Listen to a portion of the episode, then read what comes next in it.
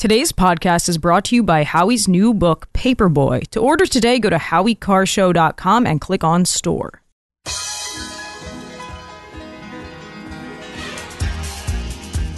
Live from the Aviva Trattoria studio, it's the Grace Curley Show. We got to bring in a new voice, a young voice, a rising voice. Grace Curley. You can read Grace's work in the Boston Herald and the Spectator. Especially Grace. Grace, stand up. Here's the millennial with the mic, Grace Curley. Welcome back, everyone, to the Grace Curley Show. Donald Trump is on Truth Social, and he's referring a lot to the Eighth Amendment. And for people who aren't familiar, the Eighth Amendment prohibits excessive bail, excessive fines, and cruel and unusual punishments. Unfortunately, I'm here to tell the former president that applies to people who are not above the law and not like Donald Trump beneath the law. Here that's his problem. Is like typically yes, excessive fines, excessive bail are prohibited, unusual punishments are prohibited, but we're not talking about a typical situation. As Kathy Hochul let us know, this is different. This is Trump. You don't need to worry about the amendments when it comes to Donald Trump. They can bend it whichever way they want in order to get Orange Man. Now, speaking of people who are beneath the law, I wanted to uh, give you guys a little update here on a funny exchange on social media. So, Jonah Goldberg was talking about political prisoners in Russia. A lot of people have been talking about Alexei Navalny and his death.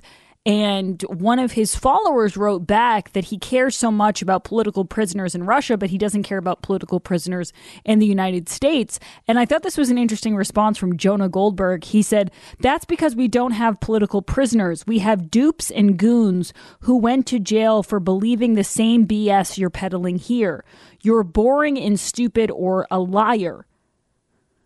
And John Daniel Davidson is going viral for his response to this. We've had him on the show multiple times. He said, In the delusional alt reality of never Trumpers, going to prison for believing something rather than committing a crime doesn't make someone a political prisoner.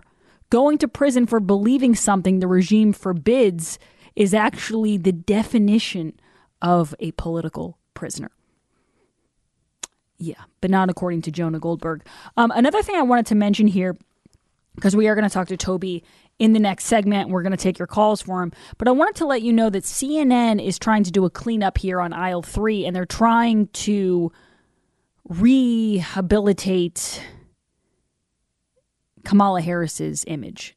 And they put out this piece that said that a lot of leaders are talking to Kamala Harris and, you know, they're happy that she's she's there to kind of help with the chaos that's going on. And it's very obvious to anyone who's been paying attention what's going on here. So here's a little excerpt from CNN.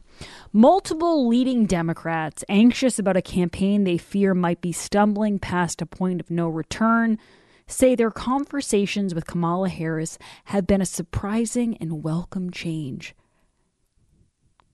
Uh, the, the Harris did a good job fielding those responses, the person added, and deserves credit for it. Does deserves credit mean that she deserves to be president? Because I'm not ready for that. I, I need her to take a couple more Q and A's with these leaders before we just say, you know what? I think it's I think it's her time to shine. And as I mentioned before the break, um, Joe Biden and the White House, they're very upset about the New York Times. The New York Times keeps writing about how old he is they're they're not you know saying it's not true. They just wish the New York Times would stop reporting it.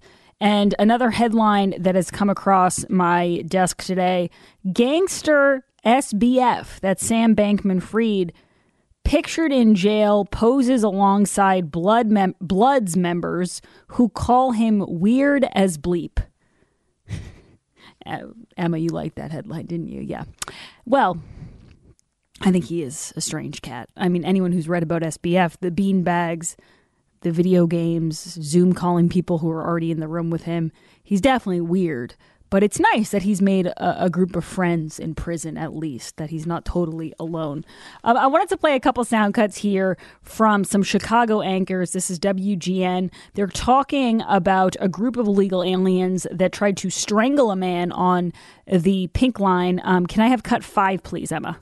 Three young men and a teen facing a Cook County judge this afternoon. The four suspects are accused of assaulting and robbing a person on a CTA train Saturday. But in court today, new details emerging. The suspects described as Venezuelan migrants. Migrants. It's code for illegal aliens. Um, can I have cut six, please? Based on details released in circuit court today, the four suspects identified to be asylum seekers, all four individuals facing the same set of criminal charges one felony count of robbery and aggravated battery by strangulation. The suspects are identified as 20 year old Carlos Carreño Carreño 18 year old Yanier Guasmacare Garcia, 21 year old Wilker Gutierrez Sierra, and 22 year old Fernando Loyo Rodriguez. Chicago police arresting the four men Saturday night on the 2000 block of South Pulaski Road. Investigators say the suspects battered a 49 year old CTA rider as he was on board a CTA train near the 2000 block of South Kostner Avenue. To make matters worse for the suspects, today's judge calling the robbery an act of violence. The 49 year old victim strangled by one of the migrants, according to investigators. The victim entirely losing consciousness as the suspects robbed him. Fortunately, it appears that the victim has recovered from his ordeal. And here's the last part of this news report. Um, that again, I'm not, I'm not sure this is actually going to happen, but this is cut seven. Three of the four Venezuelan asylum seekers already facing misdemeanor retail theft charges, according to court records, but now facing much more serious felony charges of robbery and aggravated assault. Now, three of the four suspects will remain behind bars, according to this Cook County judge, awaiting a trial date if convicted on the felony robbery and assault charges. Uh, immigration experts say three of the four could be looking at the future future possibility of deportation. I'm sure it won't come to that. It, it, it very rarely actually comes to anyone getting deported. And every time you hear about these cases, maybe not every time, I shouldn't say that, but often you'll hear about uh, one of these acts of violence and you'll find out that the illegal alien involved has already had run ins with law enforcement in the past. And can you imagine if people were actually held accountable and, and people were charged with things the first time around, or the second time around, or the third time around? How many of these strangulations could be avoided? I wanted to also let people know that one person has been arrested. This is from the New York Post after a dramatic caught on video confrontation between NYPD officers and migrants at the increasingly lawless Randall's Island tent city. I think a lot of times whenever you have a tent city, they tend to be lawless. They might not start out lawless, but oftentimes it will devolve into that. The chaotic scene kicked off Thursday when an unnamed individual who was not supposed to be at the facility was asked to leave by officials, according to authorities. It is unclear why they were there or what led to the scuffle. The person in a white t shirt and dark pants can be seen sparring with several police officers while a large crowd looks on in a video of the incident. Some onlookers eventually jumped into the fray. That's also something I've been noticing lately. The cops get involved, and all of a sudden, multiple people the cops are facing multiple people. It's like a gang of people as opposed to just the original person that they were trying to um, get a hold of. Even nailing one female officer in the head with a backpack before the suspect was held down and cuffed. The Randall's Island tent city has been a hotbed for issues. See, again, I wish I could say I was surprised by this. I didn't think it was a good idea from the very beginning. I I have not been a, a big proponent of any of these tent cities. There was a proposed idea in Chicago. I didn't have a good feeling about that. Neither did the residents of the South Side. They didn't think this was going to be a good idea. But the Randall's Island tent city has been a hotbed for issues since it began housing migrants in August 2023. In January, a 24 year old asylum seeker was stabbed to death in the cafeteria tent during a, a fight over a woman. Rogue migrants booted from Big Apple shelters have also been setting up an illegal mini tent city outside the site. So, a mini tent city outside the tent city, and have been slinging weed, according to the New York Post. It's just complete chaos. And the sad part is, like, the sad part about that that person being stabbed to death, this is all avoidable. Like, if we just enforce the law, if, if we just allow Border Patrol agents to do their job, if we just stop incentivizing this chaos and incentivizing people coming here, a lot of this could be avoided. And of course, something I always want to mention here is that not everybody who's coming into this country illegally is violent or is hurting people. But I go back to like the Skittles theory. If somebody told you that one Skittle in the bag that you bought was going to poison you, or was going to hurt you, would you continue to eat the Skittles? No, you'd probably put them aside. And in this case, we've got to take a pause here and we've got to get some sort of vetting system into place because you've got cops getting the crap kicked out of them, you've got people getting strangled on the train. And, and that's just the tip of the iceberg to be perfectly honest. 844 500 4242. When we come back, we got Toby Leary on the line. We got a lot to catch up with Toby about, and obviously, we're going to take your calls for Toby. So get on the lines now. It's 844 500 4242. Toby Leary from Cape Gunworks is coming up next. We'll be right back. Hi, it's Toby from Cape Gunworks. I'm taking all your firearm and self defense questions every Tuesday. Join Grace and me for 2A Tuesday, Tuesdays at 2 p.m.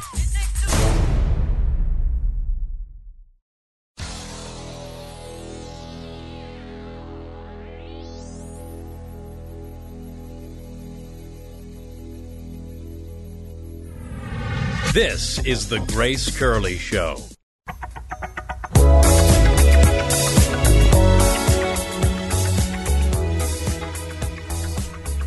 Welcome back, everyone, to the Grace Curley Show. We kicked off the show today with the announcement from Nikki Haley that she is not dropping out of the race. She plans to stay in it. And she's saying that Trump is the only Republican that Biden can beat. She did not, I don't, I don't think, unless I missed it, explain how she plans on beating Donald Trump for the nomination, which seems at this point, um, what's the word I'm looking for? Impossible. I think is the best way to describe it. But she's not letting that get in her way. She's not letting logic stand in her way right now. So Nikki Haley announced that she is staying in the race, much to the chagrin of Donald Trump and Senator Tim Scott, and really all Republicans who are just they're at the point now where they're ready for this to be wrapped up and they're ready for everybody to just get behind Donald Trump. It does seem like that is the only uh, sensible thing to do at this point.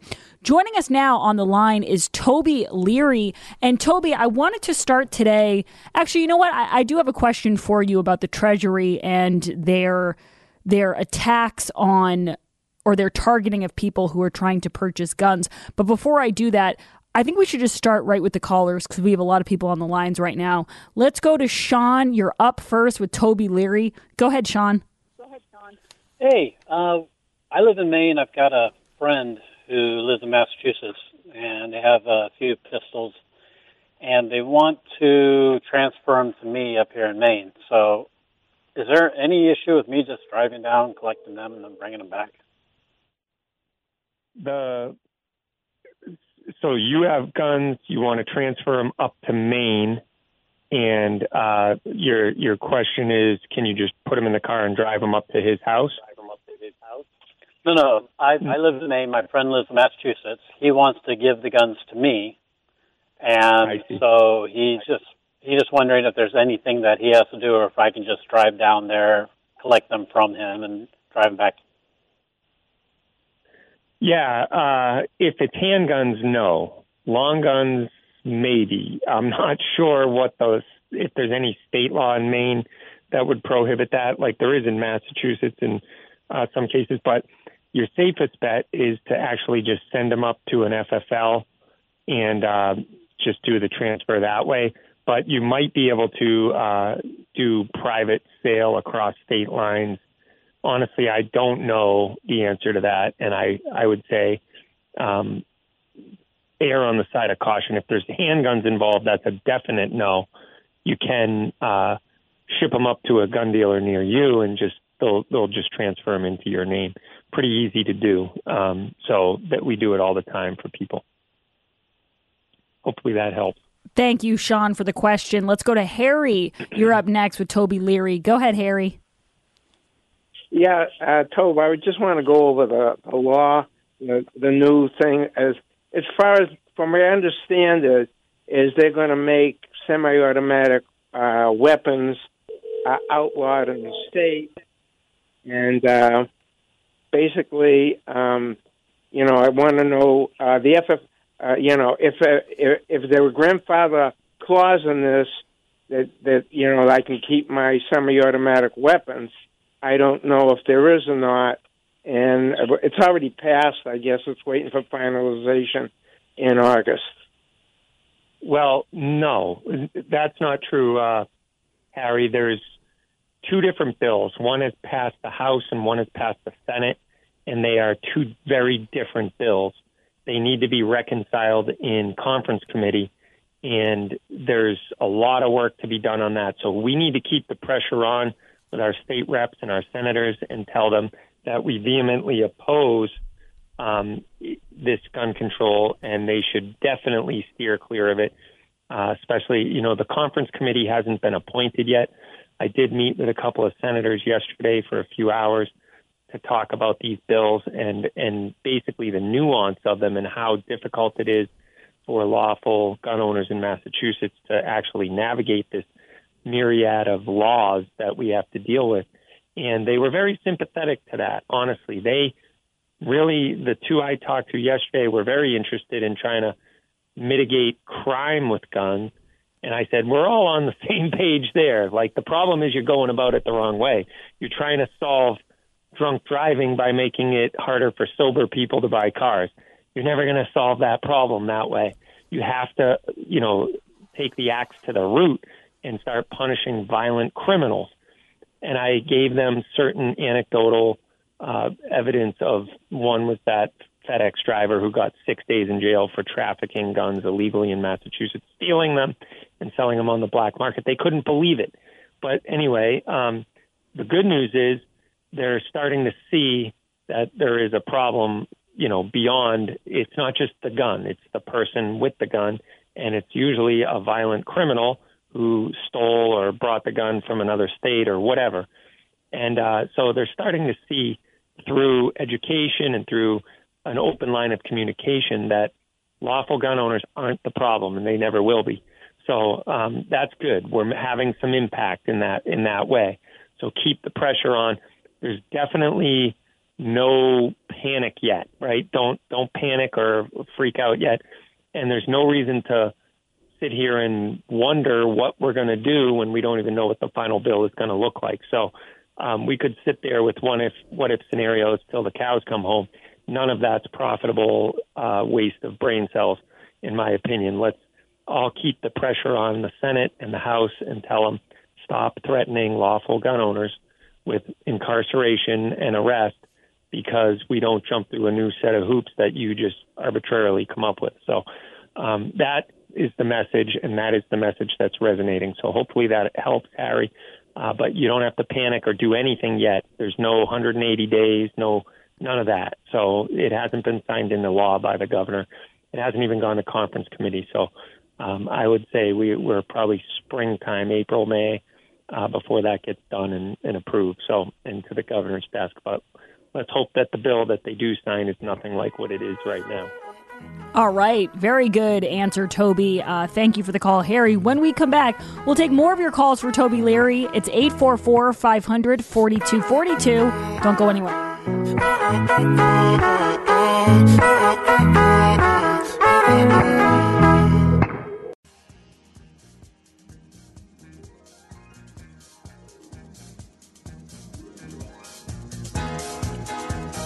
Live from the Aviva Trattoria studio, Welcome back, everybody. Still plenty of time to get on the line for Toby Leary from Cape Gunworks, who is nice enough to join us every Tuesday. Uh, before we go back to the callers here, and I actually have a question for Toby that I meant to ask him last week. Let's do the poll question, which is brought to you by Perfect Smiles. Don't be fooled by imposters with similar names. If you're unhappy with your smile, you need to visit Dr. Bruce Houghton in Nashua. Call 1 844 A Perfect Smile or visit perfectsmiles.com. Emma Foley's on the board. Emma, what is the poll question and what are the results thus far? Today's poll question is Would you donate to Trump's legal defense? Yes, I would. 66% of the audience agrees with you. 34% says no, they'd pass. Wow, I really thought this was going to be closer to a 99 to 1. This is a little bit surprising. If you want to vote, you still have time. It's gracecurleyshow.com. Um, Toby, I wanted to get your take on this Senate Banking Committee hearing that was featuring Secretary Janet Yellen. And I'm reading now from the Firearm Industry Trade Association. It says, it, it talks about Secretary Yellen's attempt to stall for time during the hearing and how she didn't do a great job of answering the questions. And it also says in this case, it appears that the Biden administration was targeting lawful gun and ammunition purchasers as a target for potential political persecution. It also talks about the weaponizing of private transactions and the instructions from FinCEN, including using certain um, terms like sporting and recreational goods and supplies and keywords like Dick's Sporting Goods uh, among their searches. I'm sure you've been following this story, Toby. What do you make of this? Yeah, I haven't done a deep dive, but uh, nothing surprises me when gun grabbers are in power. They will do whatever it takes. It's reminiscent of the Obama era, era, era. Oh, that was a Freudian slip. uh, the Obama era uh, Operation Choke Point, where they used, they leveraged the financial institutions and reclassified a legal and constitutionally protected industry and reclassified us as the same classification as pornographers and the marijuana industry so that banks couldn't lend to them. So they were trying to make us an all cash business and take away um, the ability for us to obtain uh, lines of credit and loans and mortgages from financial institutes and a lot institutions and a lot of the big banks, the national banks did not do business with the gun industry, and still to this day, there's lingering effects of that with um, with regards to the uh, what do you call it the credit card processors and stuff like that. So nothing surprises me that they're just taking a new twist on this. With you've seen it already. Uh, there's been signs of it with the credit card uh, classification codes. They want gun stores to have their own classification code where they can track firearms purchases in gun stores, and so that's that's where this is all headed. And uh, there's already people who are complying with that, or, or I think uh, in California they've put that into practice in in certain areas. So um, the fact that the you know federal government is trying to keep tabs on gun owners in America through whatever ways they can is comes as zero surprise to me. In fact, this state has been doing it for as long as I've been a gun owner. Grace, uh, the same Department of Justice, Department of Criminal Justice, is who administers the license to carry. And to me, that always seemed weird. Like, why do you care? Why does the people who keep track of inmates in the criminal justice system also keep track of lawful gun owners with a license to carry. And I think ultimately the you can infer whatever you want into this. Uh, the tinfoil hat guy would say because someday they're going to make all gun owners outlawed by passing a law, and now we're already in the system. They know where to go. They know what we have. They know uh, how to get it. So uh, I'm not quite there in my thinking on that, but it is very odd that they want to keep that level of detail on lawful gun owners that you don't need to worry about. So, unfortunately, they don't keep that level of detail and uh, track of some of the most violent criminals who get released after, you know, countless convictions and are still back out on the street to reoffend. And if all that time, effort, and energy that's poured into watching out for Joe gun owner, who's not a problem, was put towards Joe criminal, who is a problem, the world would be a safer place. Yeah, and Toby, it also says here this is the Firearm Industry Trade Association that they've been pushing for Second Amendment privacy acts. And they actually talk about how in certain states there are laws barring the use of MCC, which I think is what you're referring to with the category searches on certain yeah. uh, purchases, on firearm purchases. So have you seen this push in certain states to uh, to have these Second Amendment privacy acts? And, and what do you make of that?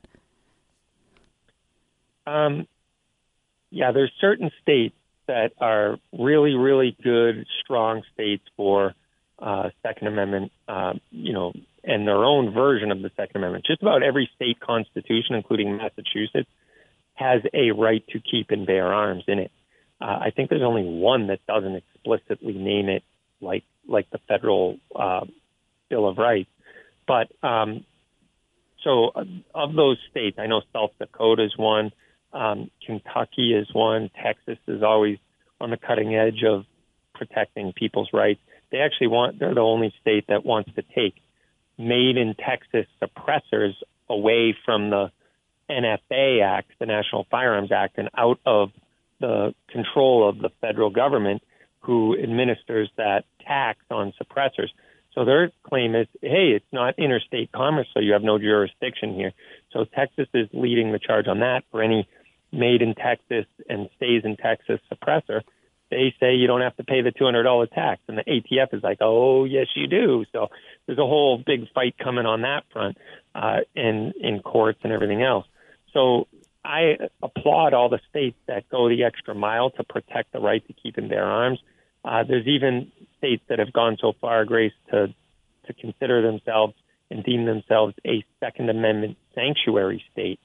Uh, I believe it was, I'm trying to remember what state it was. There was a state that just passed a law that says that they will not enforce any federal law that is contrary to the Bill of Rights and the Second Amendment.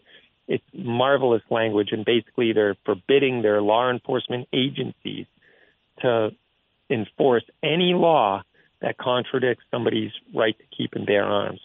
And that is huge, huge. That's what hopefully all of our states will eventually do. And uh, one of the things that James Madison, who was one of the authors of the uh, Bill of Rights, wrote in his um, in his uh, you know a lot of the papers he wrote on it, uh, the number 49 that he wrote on you know James Madison said that the representatives and senators that live amongst the people are of the same blood and they're they're the people that are sent to Congress to represent them are the gatekeepers. They are the they are the ones that need to champion and protect the rights because they are of the people, for the people, by the people. And unfortunately, we see nowadays they're the ones who are the actual adversaries to our rights and they're passing laws that infringe upon our rights every day. And you know, that's the frustrating part for for us when you when you see what government intended and the role of them and their constitutional limitations, and the fact that they don't have the power to do what they're doing, and they do it anyway. So that's what's got most of us as lawful gun owners up in up in arms, pun intended, uh, is is the fact that they aren't doing what they have sworn an oath to do, which is uphold and protect the Constitution. And that, I think, is the most frustrating thing as a gun owner. Is they constantly want to lay the blame of any negative outcome with a firearm at our feet.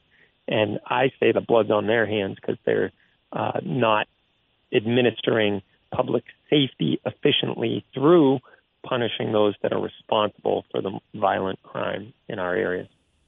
All right, really good response, Toby. Let's go to Pat. You're next up with Toby Leary from Cape Gunworks. Go ahead, Pat.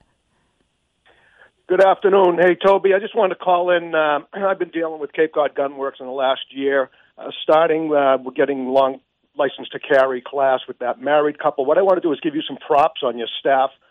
My girl and I go down there quite frequently now, and your staff not only provides sales, but they educate us every time we go down. So I just want to give a shout out to the married couple for the long license to carry class Nicole for the pistol class, Lucas, both Alexes, James D, Jim from Braintree, Chris.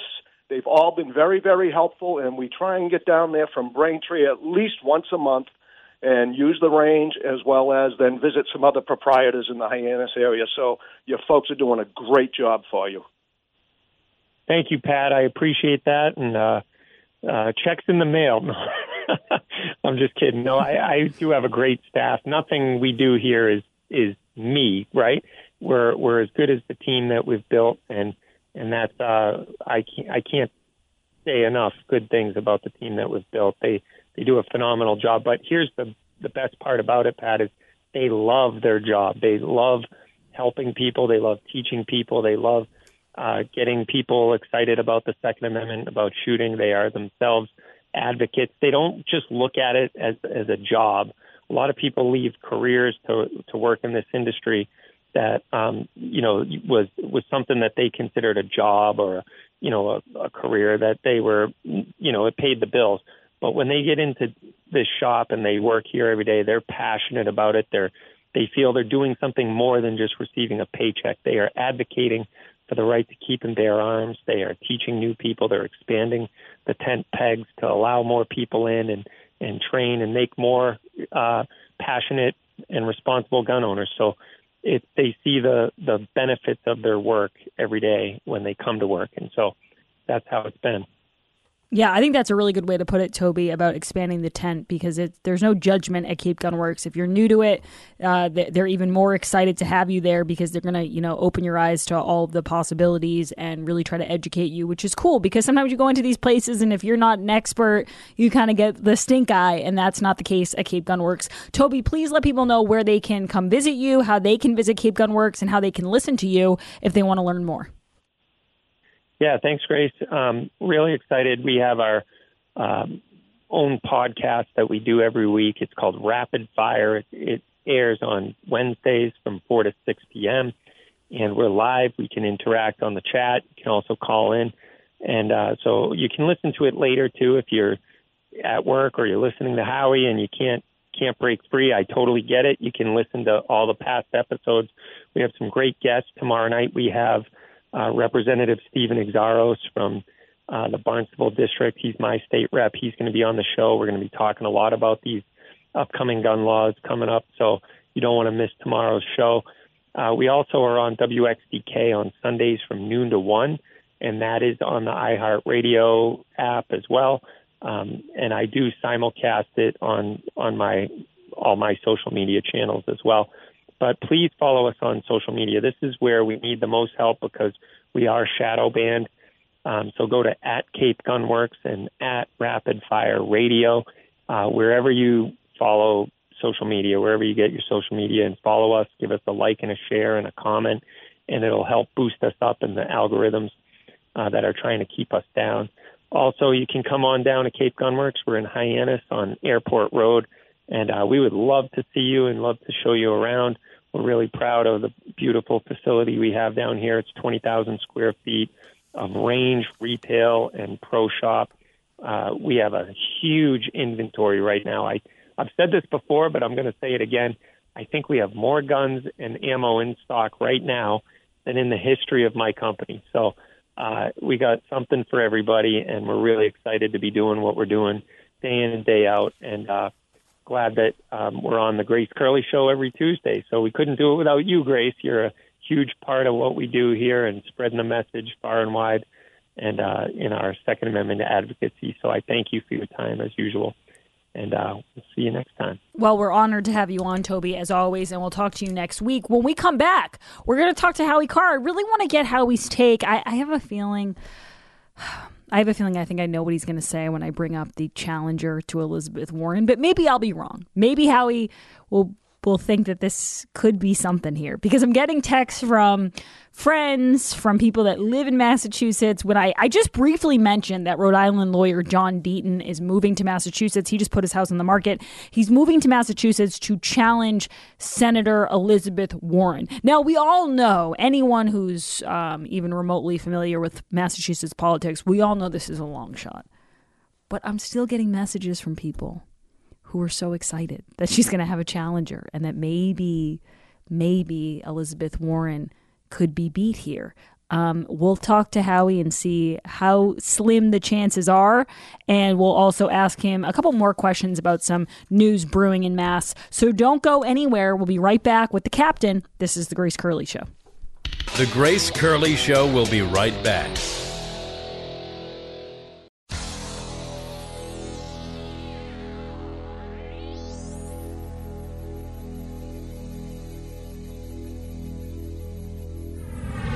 This is the Grace Curley Show. Okay, let's hope that Howie Carr is here and he's going to be a little ray of sunshine when it comes to Elizabeth Warren's latest challenger because a lot of people are very excited about this, and I don't want to rain on their parades. I'm sure it's going to be a long shot. Everybody knows Elizabeth Warren has a stranglehold on Massachusetts, and she is now at this point a national figure in politics. But Howie, Rhode Island lawyer John Deaton is throwing his hat in the ring. Give us your take. Do we have reason to be hopeful?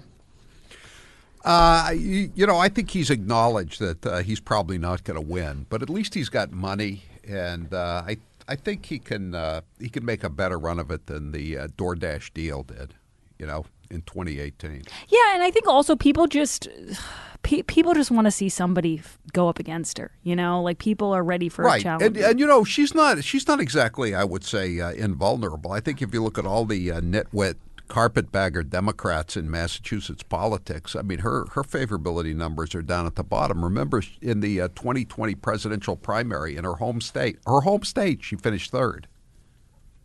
Third.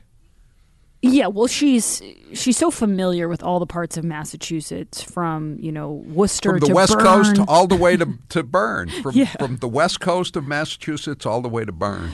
Yeah, so I I mean, why not a lawyer from Rhode Island? He probably knows the state just as well as she does. Howie, I wanted to also ask you about a story in the Boston Herald that's getting a, a lot of attention. Michelle Wu has a decision to Right. exclude thousands of kids from Yeah, Amy museums. Carnevale called her out on this, the uh, Republican State Committee chairman last week. We we talked about it a little bit last week when um, uh, Amy Carnevale called her out on it. Well, we'll talk. We got Amy coming on tonight. Uh, the Republican State Committee has been the latest victim of the uh, of a hotel turning into an illegal alien flophouse. They've been thrown out for their meeting on Thursday night. So I'll ask her about that. You know, again, she was the first one that I saw who uh, mentioned it. Yeah, and Howie, the, the reason I think it's so important that she did is because Joe Battenfeld wrote that Michelle Wu loves feel good initiatives and giving away free stuff. But I would argue that as of late, she just likes excluding people. She seems like I, she I just, wish she'd give me the computer assisted dispatch records for her house. If she wants to give away free stuff, she can give me that stuff. She's been stonewalling me for, and now she's stonewalling the attorney general on it. Howie. She's stonewalling the Herald on the House of Horrors police incident report from last summer with the dead transvestite drug overdose and the little little boys in the public housing project, the Mary Ellen McCormack. Howie, she wants to exclude white people from the holiday parties, Metco students from the museums, and Howie Carr from the information that he deserves. You know why? Because I am, as her spokesman said, 1970s Boston. yep.